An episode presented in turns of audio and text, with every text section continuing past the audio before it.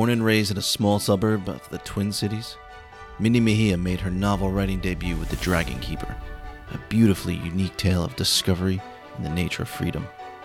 Mejia's talent caught the attention of Emily Bestler, who published her second novel, Everything You Want Me to Be, in 2017.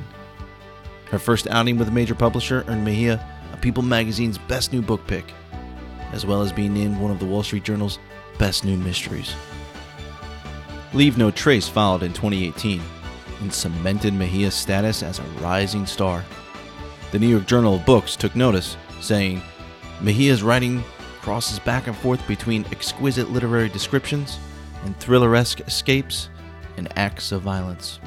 With her latest novel, Strike Me Down, Mejia has crafted another thrilling and original tale that promises to satisfy her dedicated fans and win her many more. Kirkus Reviews praised the novel, noting, Mejia's narrative crackles with obsession, greed, lust, and plenty of ambition, and it's loaded with more twists and turns than a spy novel. To paraphrase the title of her second novel, Mindy Mejia is everything you want an author to be.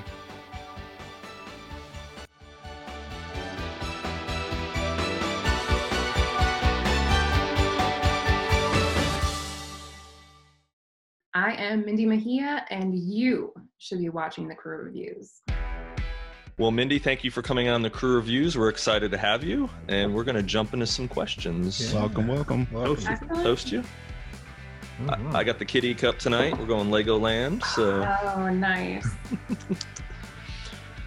so, Mindy, it seems oftentimes lawyers and people with military experience seem to be the ones that write thrillers. However, you are a CPA. So, how do you go from crunching numbers to weaving an intricate tale that involves eh, deception, murder, violence, you know, all that kind of stuff? How, how, how did that come together?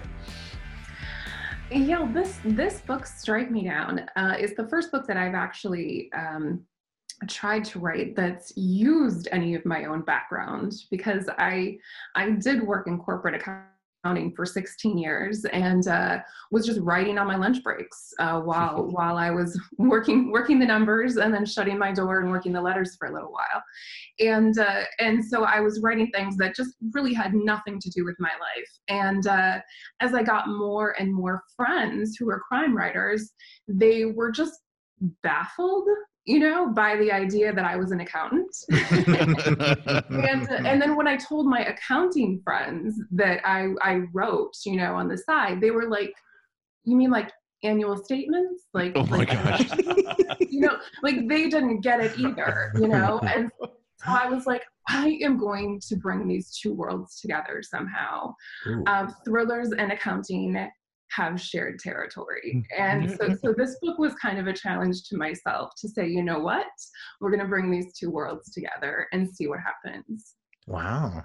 So there was like a rum. Was there was there like a rumble when they when they came together? Was like a like oh, a West yeah, Side Story kind of using both parts of your brain, right side. Exactly. Yeah, yes. Right? yes.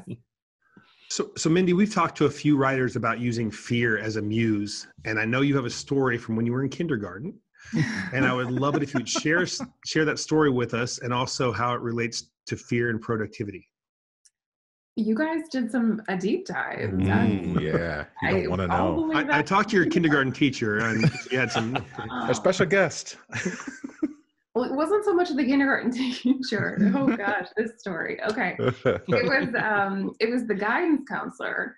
So he, uh, the guidance counselor at my school when I was in kindergarten, uh, called my mom, had her come into the school, and he handed her a story that I had written, which was, I guess, my first story, uh, and it was a detailed account of my mother's death and funeral.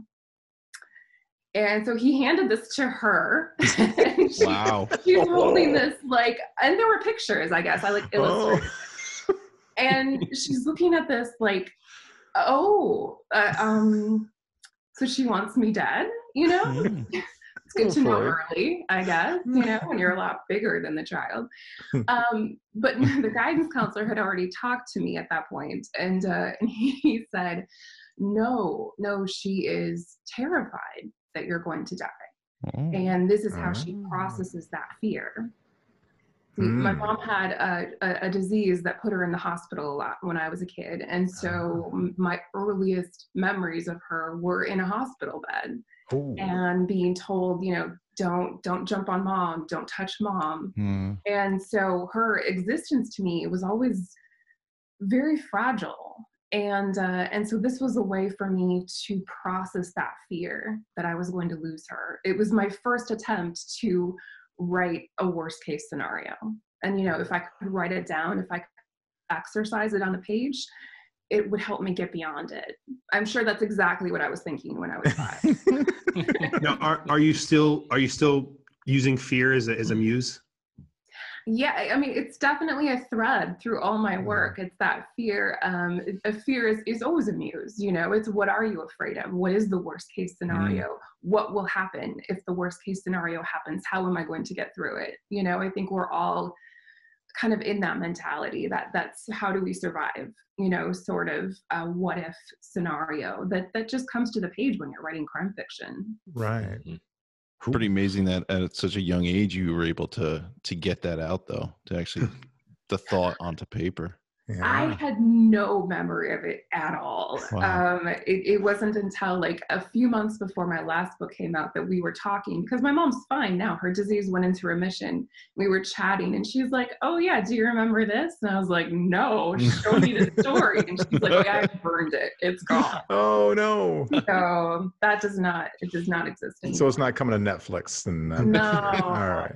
I can I can relate a little bit to the embarrassment she must have felt because two of my children in the Young Authors Program wrote about uh, kids whose parents didn't understand them and didn't pay attention to them and basically ignored them. and we were really active parents, but we were like, I, I prom. I mean, you know, when you're trying to explain that away to the teacher reading it. Right, right. CPS. Very bad parents, very very bad. so Mindy, you've uh, you've done a ton of research for your previous books, and it Mhm. shows. But Strike Me Down, uh, it's a little different in that it contains an element of uh, MMA, the mixed martial arts. It so, does. can you let us know what you did to learn the ins and outs of that uh, very special sport? Yeah, so it actually it's a kickboxing is the the martial art that I chose. I, I was looking for a hybrid, um, but something that's um, maybe not as as glamorous as flashy, you know, as MMA. Um, something that kind of could evoke Minnesota. You know, the Minneapolis, a, a city that doesn't have the glitz and glamour, um, but we've got the heart, and we can kick ass when we need to. Yeah. You know, so that can I swear? Is Oh, yes. Oh, yeah. Sure. It's Okay. encouraged. All right. Drop them. Edit, edit. It's the Rip Rawlings rule. Yeah. You never met Dale Dye, have you? no. yeah. We're good. All right. If you get too wild, we'll bleep you out if, if you cross that imaginary line. though. Thank Don't you. Thank you. There is no line. It would be a Friday night if I wasn't bleeped out. Yeah. So, um, so anyway, um, I, I, I landed on kickboxing because um, I, I liked the idea of, of the obviously combining boxing um, and and karate. Um, so you've got that combination going, and the thing Mhm. about and it doesn't have like the flashy jumps, you know, of Taekwondo. So it's something that an older fighter can still be competitive in. And Logan Rousseau, um, the the one of the protagonists of Strike Me Down, is she's in her she's just turned fifty, you know. So to have her be um, actually believable in the ring, you know, I can't have her flying around and all, you know, Yeah. crouching tiger, hidden dragon. She, it's to believable that she could still kick ass in this sport. So, and kickboxing I really loved because everything in kickboxing really comes from the torso and and the hips. You know, the lower body specifically. Even your upper body punches are really coming from from the core and that to me when you think about a female fighter was really compelling because most of women's you know most of our body strength comes from the lower body we, we don't always have a lot of upper body working for us Right. so um, so that that that was really um, why I came to kickboxing. Um, I did like Hmm. I'd done cardio kickboxing at my gym and the, prior to writing the book, but I was like, that's probably not going to be good enough. Hmm. so I signed up and I made my, my husband sign up with me, and we took uh, six months of kickboxing classes uh, together. Which nice. was, was, it was kind of like marital therapy too.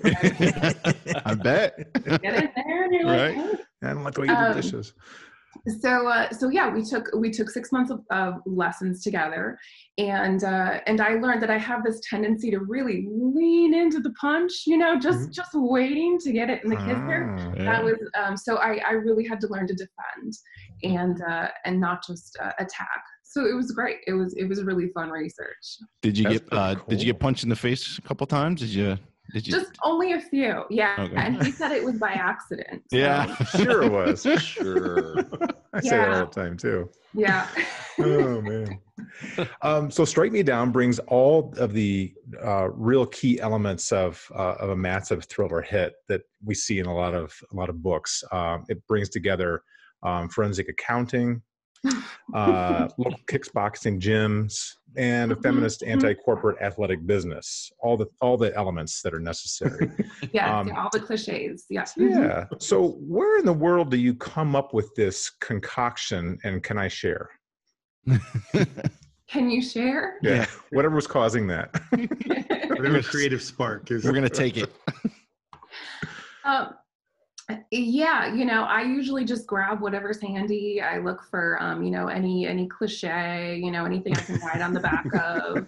Um, i'm pretty lazy writer so i just find a model and i, and I go with yeah. it um, no i um, like i said it was it was kind of my challenge to myself um, to see you know could i make accounting thrilling and uh, when I started thinking about the profession more, it, it made sense to use a forensic accountant, and uh, because they're chasing money launderers and mm-hmm. fraud. Mm-hmm across the globe. Right. And as I started writing Nora's investigation of, of Strike, this this uh, anti-corporate feminist empire, um, it really it lays out just like um, Sheriff Del Goodman and everything you want me to be when he's investigating Hattie Hoffman's murder. Hmm. You know, I mean, you're going through your suspects, you're compiling your evidence, you're interviewing witnesses yeah. And uh, and it really it plays like a police procedural in in that respect. Oh for sure. That's exactly what i felt like. I didn't accounting was secondary but my first thought was is that oh she's going to bring sexy back to accounting. So and you did. It was great.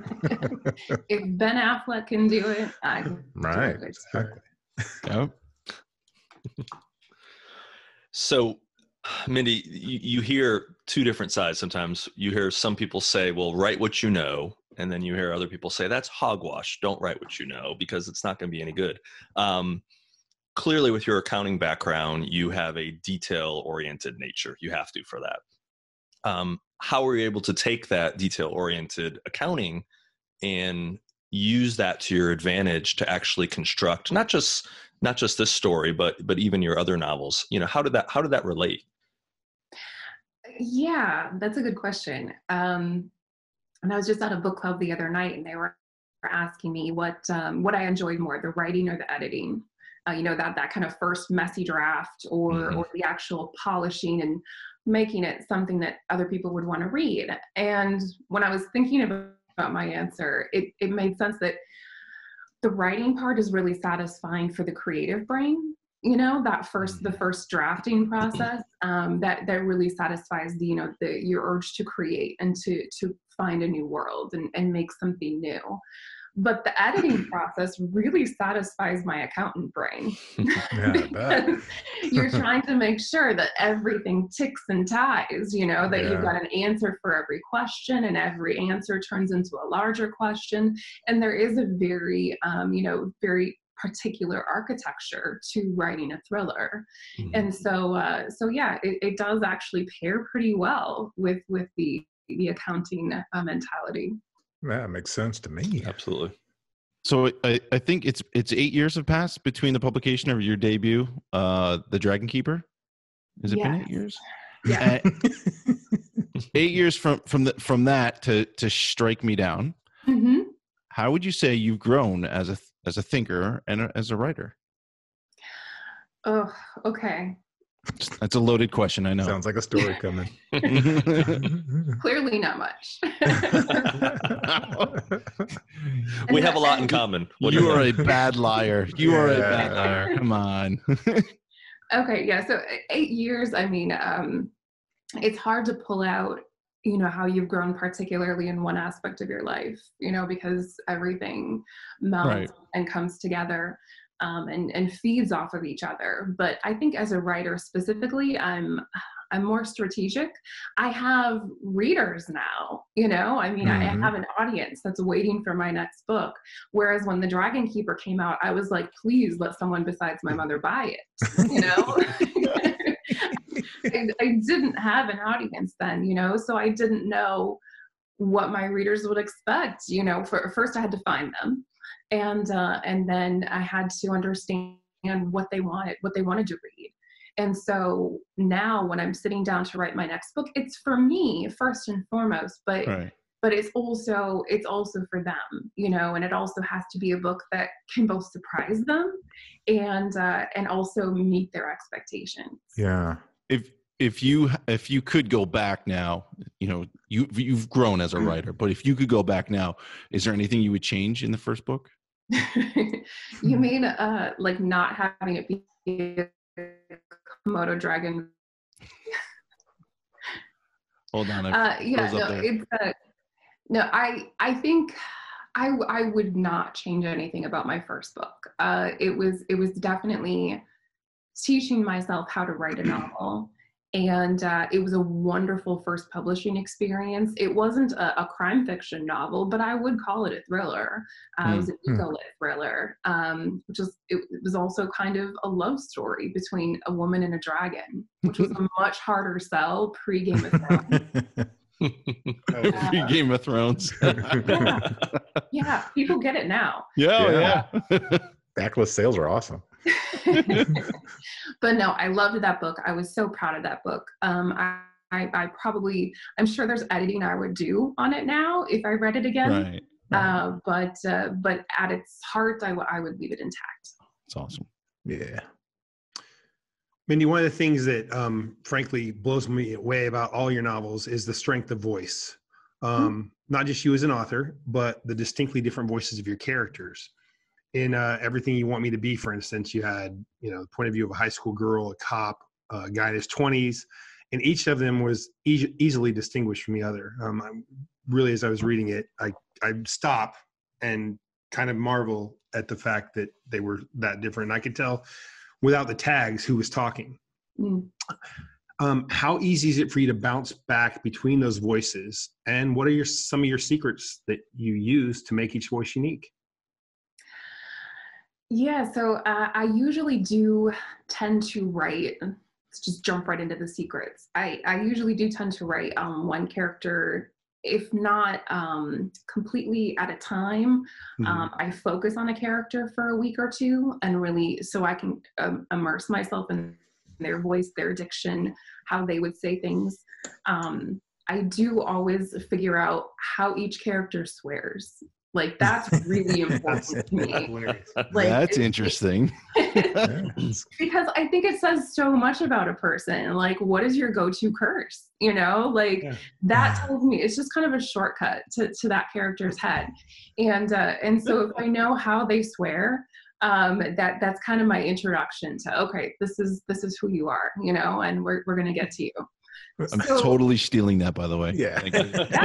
Yes, yes, it really helps.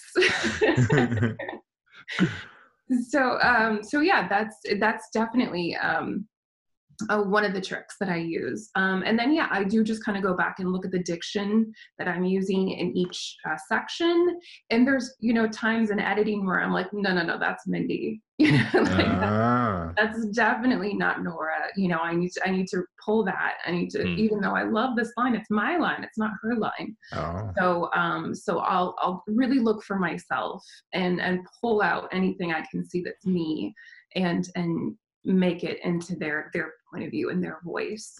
And it takes time for me to get to know that. I'm a pantser.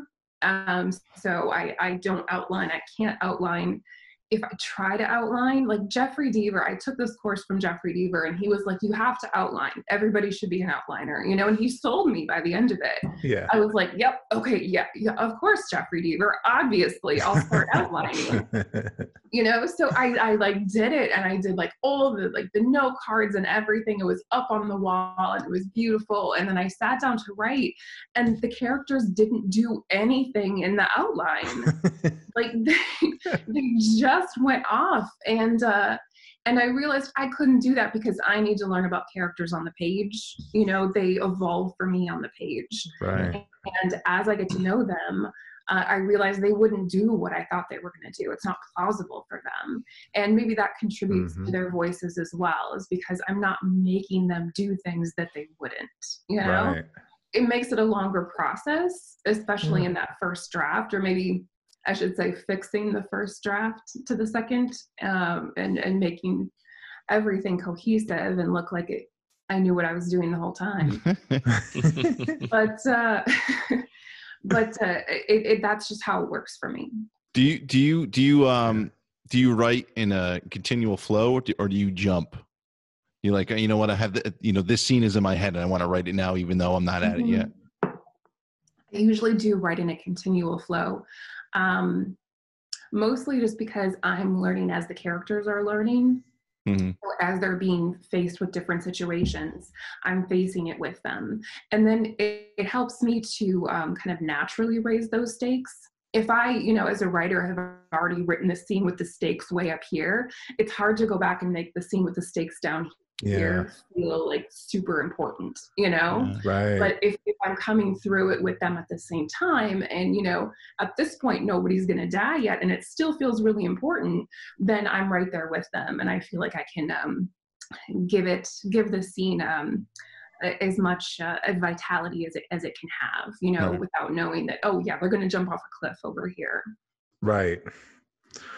Well, you you kind of alluded to this a little bit, and it sounds like my my own experience this past year um, is similar to what you had at the beginning. So your debut novel, Dragon uh, Keeper, you know, it came out with a smaller press. You talked a little bit about you know the sales and things like that, and and now you're running with the big guns. I mean, Simon and Schuster is kind of where it's at, right? So um, you released three books and titles with them, and as someone like myself who had their debut with a smaller New York print, um, I'd love to know how you made that transition. I mean, you've talked a little bit about it, but how did you make that transition from debut small print to, you know, big five, huge release, and and massive success right off the bat? What was the differential between the two?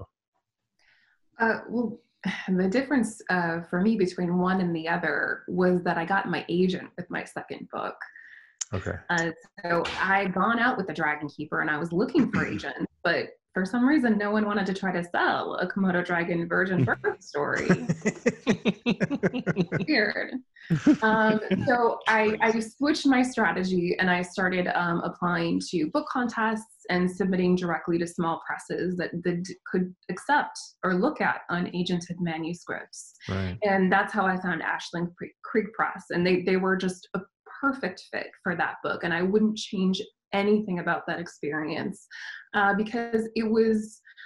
Uh, I think I would have drowned in a big house with my first book, you know. Um, Yeah. But because they were smaller, and maybe you had the same experience with your debut, Yep. um, because they were smaller, they were more willing to walk me through the process Right. and say, "Okay, this is what first pass pages is. Yeah, this is what a galley is. pass Yeah. pages is." You know, they were just they were so great about it. There's no class you really take that that takes you through that as an Right. author. You know, to Right. know what's expected of you in each stage, and so they were fantastic about that, and uh, and really um, molded me uh, to be able to you know work with different publishers as well.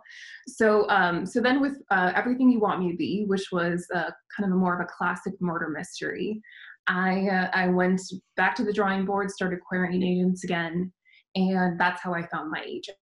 And she um, she took me to Simon and Schuster. So that's that's how that transition happened. Yep. For, for my sounds colleagues, can you tell them how many uh, queries that was? Yes. So my mentor told me that if I hadn't sent at least 50 queries, I hadn't even tried. And that was back in 2009 or whatever. So I, I sent out 50 queries. And then, for good measure, just to tell her that I'd tried, I sent out five more. And my agent was the 51st agent that I queried. Ooh, So good thing I sent those extra five. Right? going that extra step, right? Yeah, but now she's uh, my mentor. She sends up that to 100. So she says if you haven't sent 100 queries, you haven't tried. That's just the nature of the business. Wow. And did you, So- you send them out five yeah. at a time? Is that what I read? Is that correct? It is, yes. Wow. You Oh yeah, there's things we know. Yeah, Yeah. scary. amazing. Yeah, no, I I'm I 80 sent out- short for my, my latest novel. Okay, well I gotta I gotta up my query search. I guess. what what number are you at right now? Where are you at?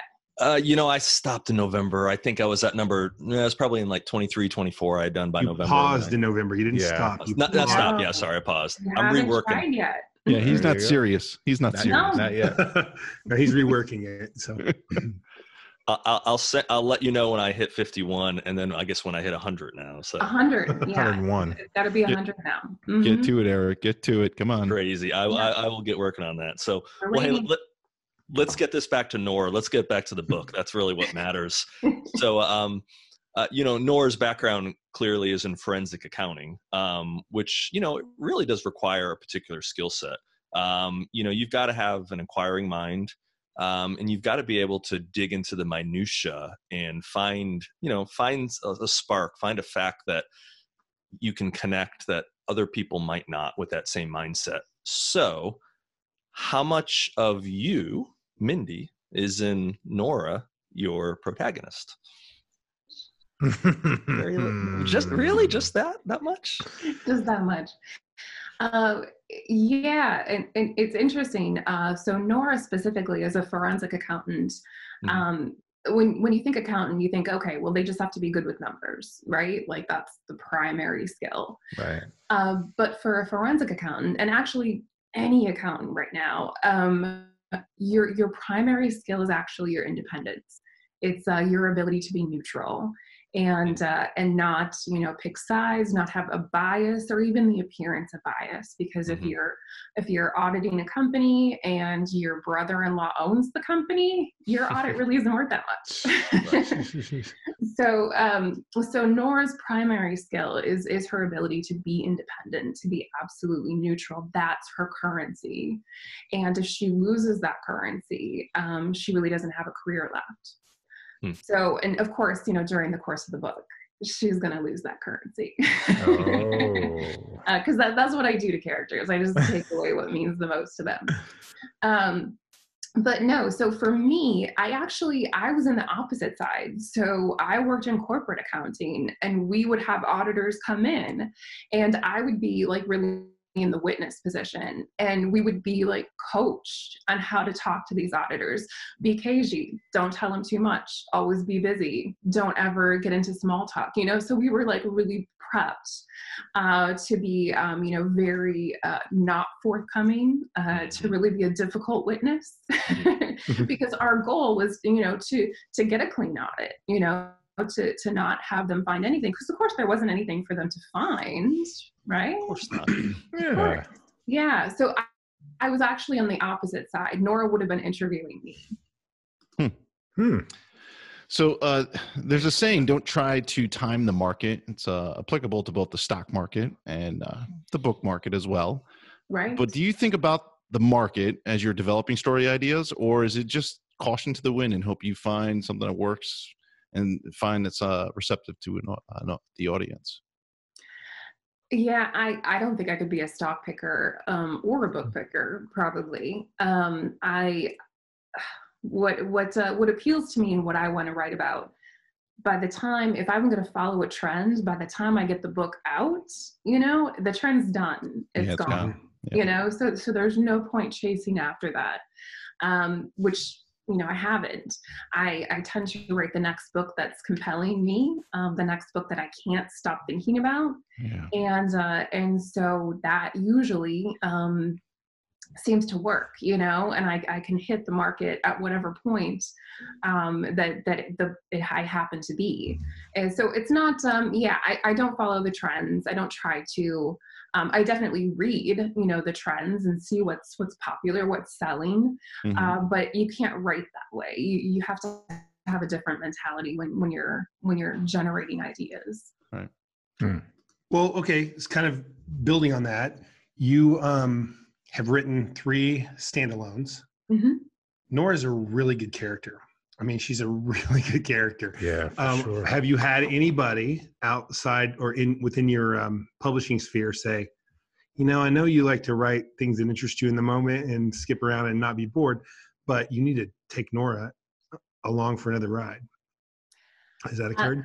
Nobody yet- yet at Simon and Schuster has said that. Um, we did get a trade review. I think it was Publishers Weekly or Kirkus, uh, one of them that said uh, that they hoped they hadn't seen the last of Nora, and I, it was the first time that I was like, hmm, maybe, Hmm. yeah, maybe we will see Nora again. Um, so spoiler, Nora lives. oh, sorry. we can edit that out we need we'll to. edit that out. And we know we know one that's okay that's all right one person lives so um i i could um usually i i have not written series i i feel that the best thing that i can do for my characters is to leave them alone at the end of the book you know that's the nicest thing i can do for them is to to just let them live their lives the best we can um but uh I, for Nora, I think she could handle some more action. So maybe in the future, I would come back uh, and see what Nora's up to. The the book I'm working on right now, though, actually is a, a two book set. So this this Oh. is going to be a duet. Uh, which is my first attempt at um you know a multi book story, and uh, so we'll see how this one plays out. Awesome. Ooh, I like that. Um, so you already talked about your your first writing adventure with your mother's uh, condition when you were a child there, but uh, what's one of the other early memories that you might have uh, that you wrote something outside of school and then you handed it to somebody and said, "Here, read what I just did." And if you have that memory, kind of fill us in on maybe what it was and like what was that anxiety and that that excitement level like for you? Uh, so I wrote a lot of really bad poetry as a kid. Oh, nice. yeah.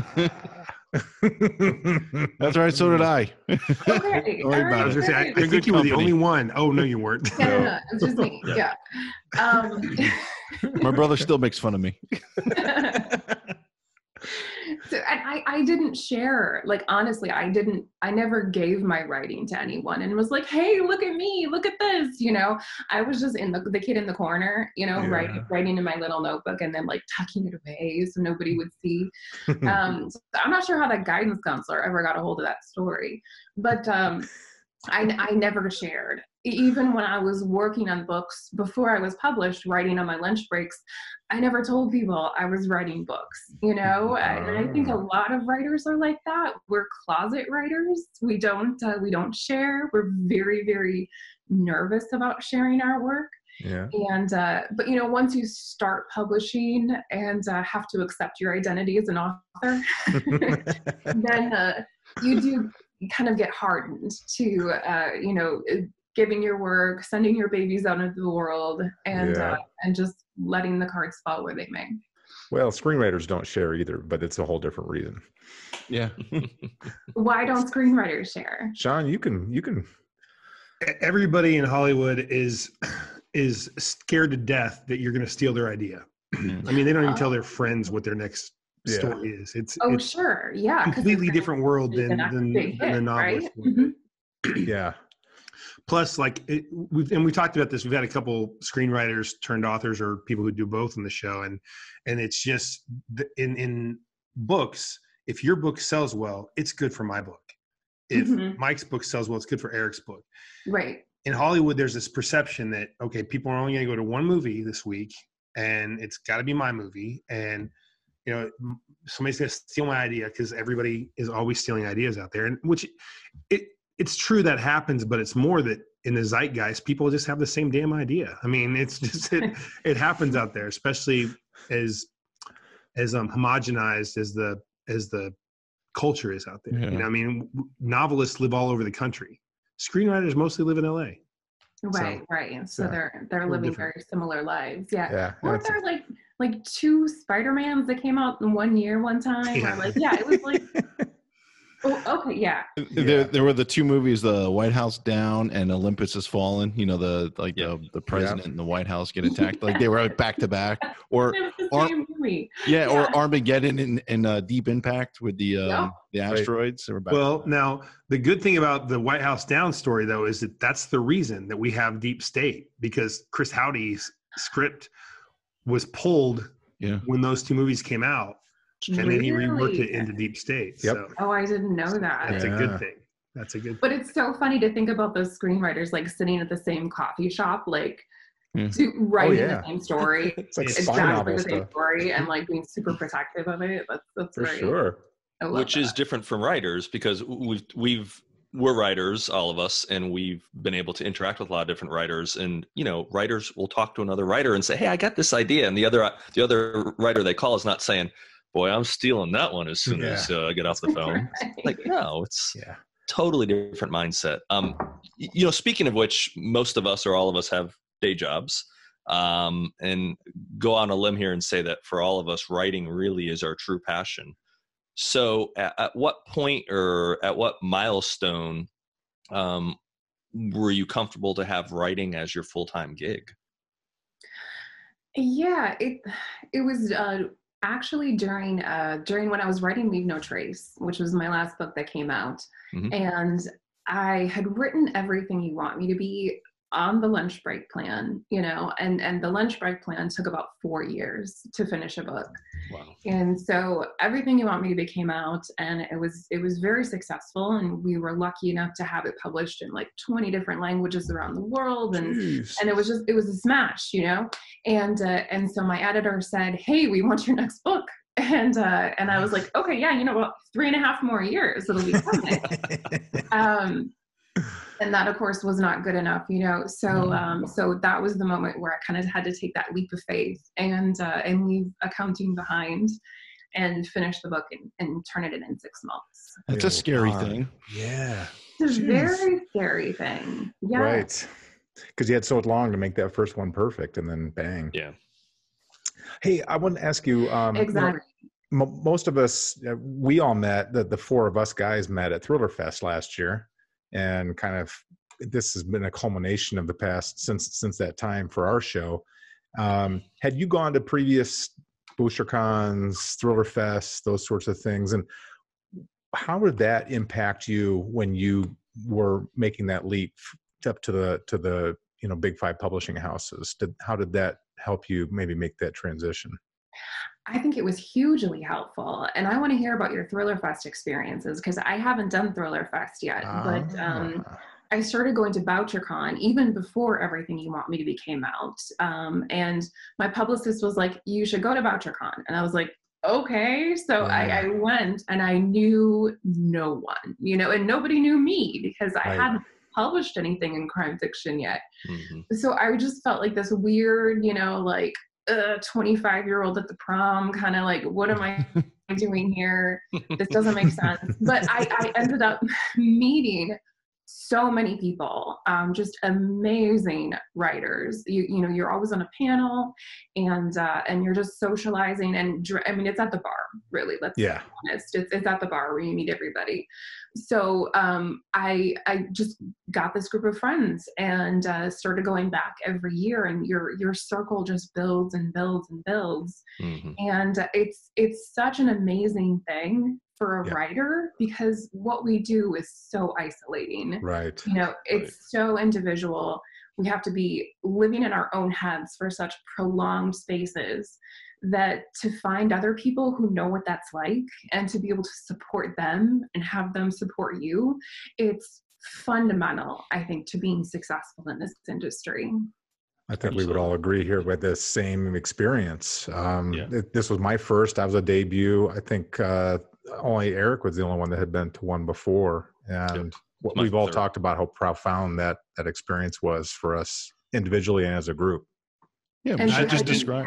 Go ahead. Had you met each other before No. then? No, and it was funny. So person. we we'd met online, and then we met that Thursday. And on Friday, people were asking us if we went to college together. Which, um, and then and then David Brown, um, the wonderful David Brown, said, "You guys need a podcast."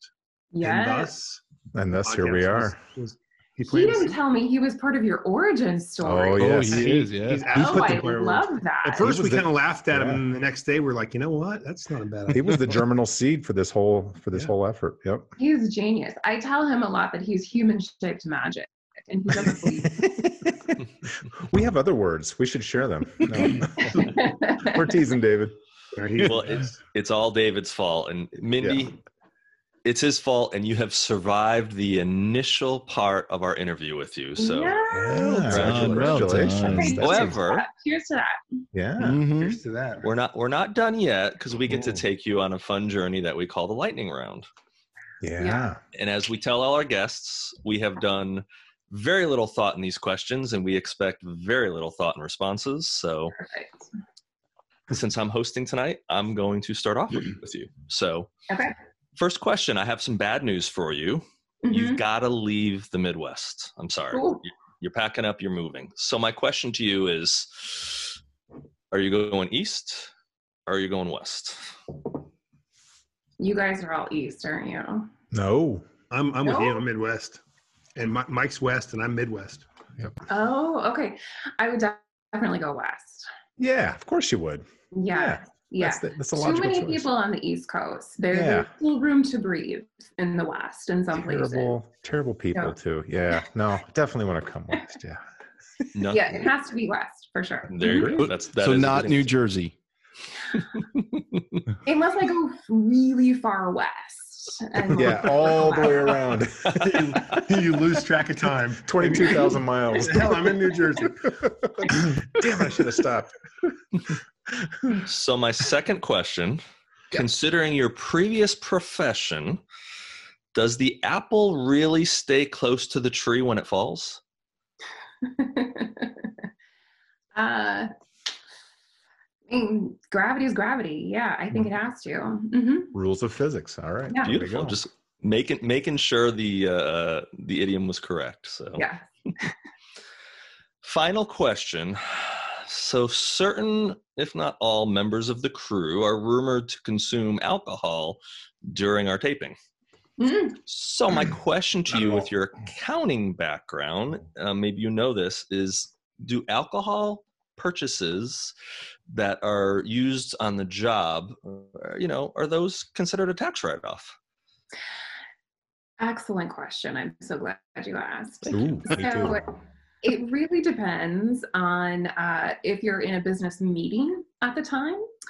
Entertainment is no longer tax deductible, but meals are. And you know what? You can drink a meal. Did you know that? There is a sandwich in every beer. I did know that. It's a lot of dinner right So here. cheers to your uh, 50% deduction for all of your drinks that you have on the property. There it is. There it Well, is. this is not it. entertainment, believe me. So this Yeah, is not but part it of the does package. need to be um, a business meal where business is discussed. This is and all business. Kind All of like this podcast. All Yeah. There you go. We're business. talking, There you go. we're talking writing here. If that's not Exactly. business, I don't know what is. Hard, We're, yeah, we're very, very serious here. Yes. Definitely. Yeah. There's a lot of calories in scotch. So I'm up, and you get to keep your CPA hat on for a minute. Okay. so there are a lot of days during the year where, frankly, I feel like I'm carrying the show. And what I'm wondering is, can I claim the rest of the crew as dependent? as dependence. Sure. No one else is claiming me. Okay, okay, maybe. do you provide over 50% of their support and do they have earned income outside of this podcast? Uh, Not that they've shared with me. Hmm. So we'll have to- I don't know, they look pretty capable. Like I Yeah. think they might have other But, but not willing. wait till we get HD nearly as capable. Um, so, Sorry, sorry on that one. okay, that's all right. That's all right. Find yourself a real shady accountant and see how All right. it right. goes. Yeah. Okay, m- my second question. Minnesota has 909,528 licensed boats. That What? is one boat for every six people. Right. So, do you have a boat or do you have to have two more children before they'll allow you? They just give you a boat with your fourth child. they do. It's Even part of better. the hospital. Uh, yeah, no, I, I do not have a boat. Um, my dad has a boat though, and uh, so we have this cabin culture in Minnesota. So everybody has a cabin, or everybody goes to a cabin and rents a cabin. There's a there's like a lake for everyone. For every every boat, there's like three lakes. so So, true. Uh, so we all go up north uh, in the summertime, and uh, and everyone brings their boat, and we just cruise around on our boats, and you know, kick back a few, and that's uh, that's how we do summer. My last question. Mhm. Besides being lead guitarist, I'm sorry, lead singers, and for iconic British bands, what do Mick Jagger and Robert Plant have in common? They're both white dudes. They were both accountants. Oh, are you kidding me? No. Mick Jagger was not an accountant. Mick Jagger and Not a very Robert good Plant one. both started out in accounting. Fiction. I call fiction. Hey, we do deep dives. I, I did Yeah. research. Do not question our uh, our information. The man's got a lot of kids. He's got to kindergarten account story, really so I should well. believe you. Yeah. Okay. wow, that's tremendous. I love it. I'm going to use that on my book tour. Absolutely. I mean, There you go. what's And make cooler than Mick Jagger and Robert Plant? I mean, come on.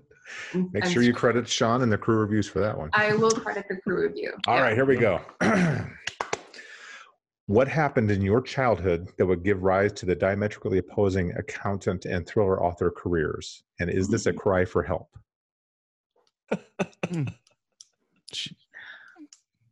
Part A. Um, okay, so my my dad is an engineer. There's my numbers. My mom was a, a voracious reader. So there's my letters. So that's where those two brains came together. All right. Um, as far as the wanting people to die all the time, I think I was just born that way. Yeah. Crazy, Um, psychotic. That's cool. That's how, how I am. Hey, one person Um. And then part B uh, to the question, what was part B to the question? Is this a cry for help, really? I mean, oh, no, no, I'm doing good. Thanks. okay. If, if your therapist says so. Okay. Yeah. All right. Other than Prince, name another world famous musician from the Twin Cities. Bob Dylan. Dang Well, it. he was- he was Ooh, actually from- it. Yes. He's not from the Twin Cities. He's from Minnesota, but I'm going to Close enough. That's the only thing. In, yeah, that and Yeah. Yeah, Northern Pike are the only things. I would have from said the time. More stay in the time. I mean, come on.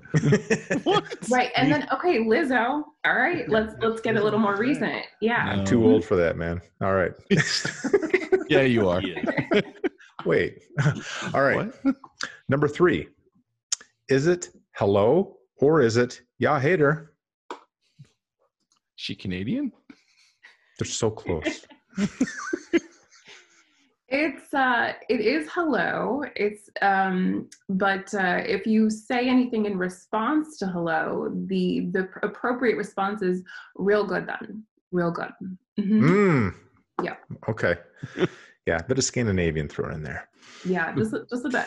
Mhm. Just a bit. All right. All I'm right. Yeah, des- describe winters in the upper Midwest without using the word snow, cold. They're idyllic. Everyone should come and see. I I don't know why we don't have more January You, tourists. you are a liar that lies. it's phenomenal. Okay. Our winters keep out the riffraff and we love Okay. it that way. True. Does That keep is the true. numbers down. That is true. Mhm. If So- that were true, John Sandford wouldn't have a career because there must be a lot of riffraff up there in Minnesota.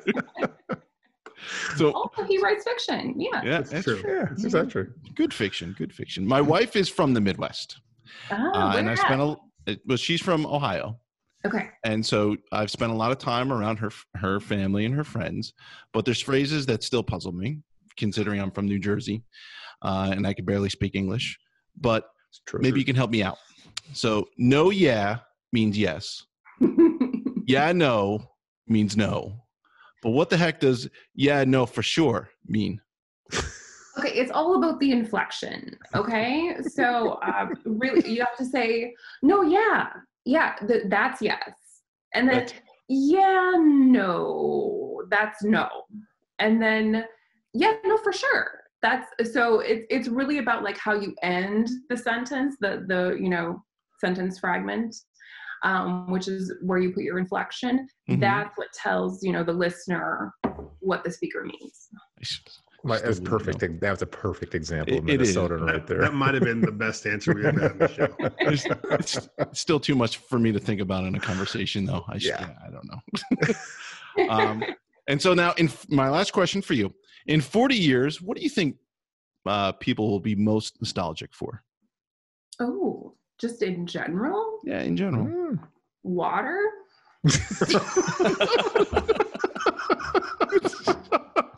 Cheers. That's Brilliant. fantastic. Brilliant. On that note, that requires a drink. What else is there to say? I don't know. Mm. Uh, Mindy, I'm you super survived the lightning round. yeah. I love it. Oh, man. That was a good answer. You've survived the final round. You survived the lightning round. Hopefully, it wasn't Yay, too you painful for you. Two thumbs up. We didn't trash your career, I hopefully. So that's good. no, and you gave me talking points for the book tour, so Yeah, thank there you you so yeah. You're welcome. Yeah. Dude, that was awesome. You are awesome. The books are awesome. Thanks Yeah. for coming on. You guys are awesome, and I, I'm I'm really really excited that you met at Thriller Fest. I love that so much. We hope you'll come out uh, to one of these. We gotta we gotta buy you a drink while you're out there. Yeah, Hear definitely. some more stories. Yeah. Mhm, Excellent. We'll write it off too somehow, I'm sure. Yeah, yeah. Folks, go, go out and buy this We'll go book. through that. Yeah. Mhm. We'll go This through was a fantastic read, by the way. I, I really, really enjoyed it. This was phenomenal. Strike Me Down, people, is a phenomenal read. Believe me, it was. It, you think accounting is boring? She is. This is anything but boring. This was Oh. fantastic. It, you, you're pulled in from the just like the first the first chat the first couple paragraphs pull Yep. you in. I Yep. love how you end it too. You're like, I am that whistleblower. I Yeah. just Yay. Cheers. Yes. Yes. Yes. and gonna- and go back and go go back and get her other books as well because they're all phenomenal. awesome.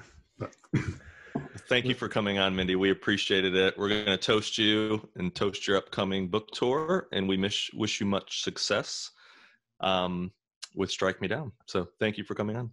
Thank you so much for having me. Thanks. cheers. The crew would like to thank Mindy Mejia for coming on our show tonight. Her fabulous next novel, Strike Me Down, comes out on April 7th. Get yourself a copy. And we will see you again on Monday when we have our next guest. Gentlemen, thank you for another great show. Let's toast Mindy. I toasted Awesome. that. That's show boys.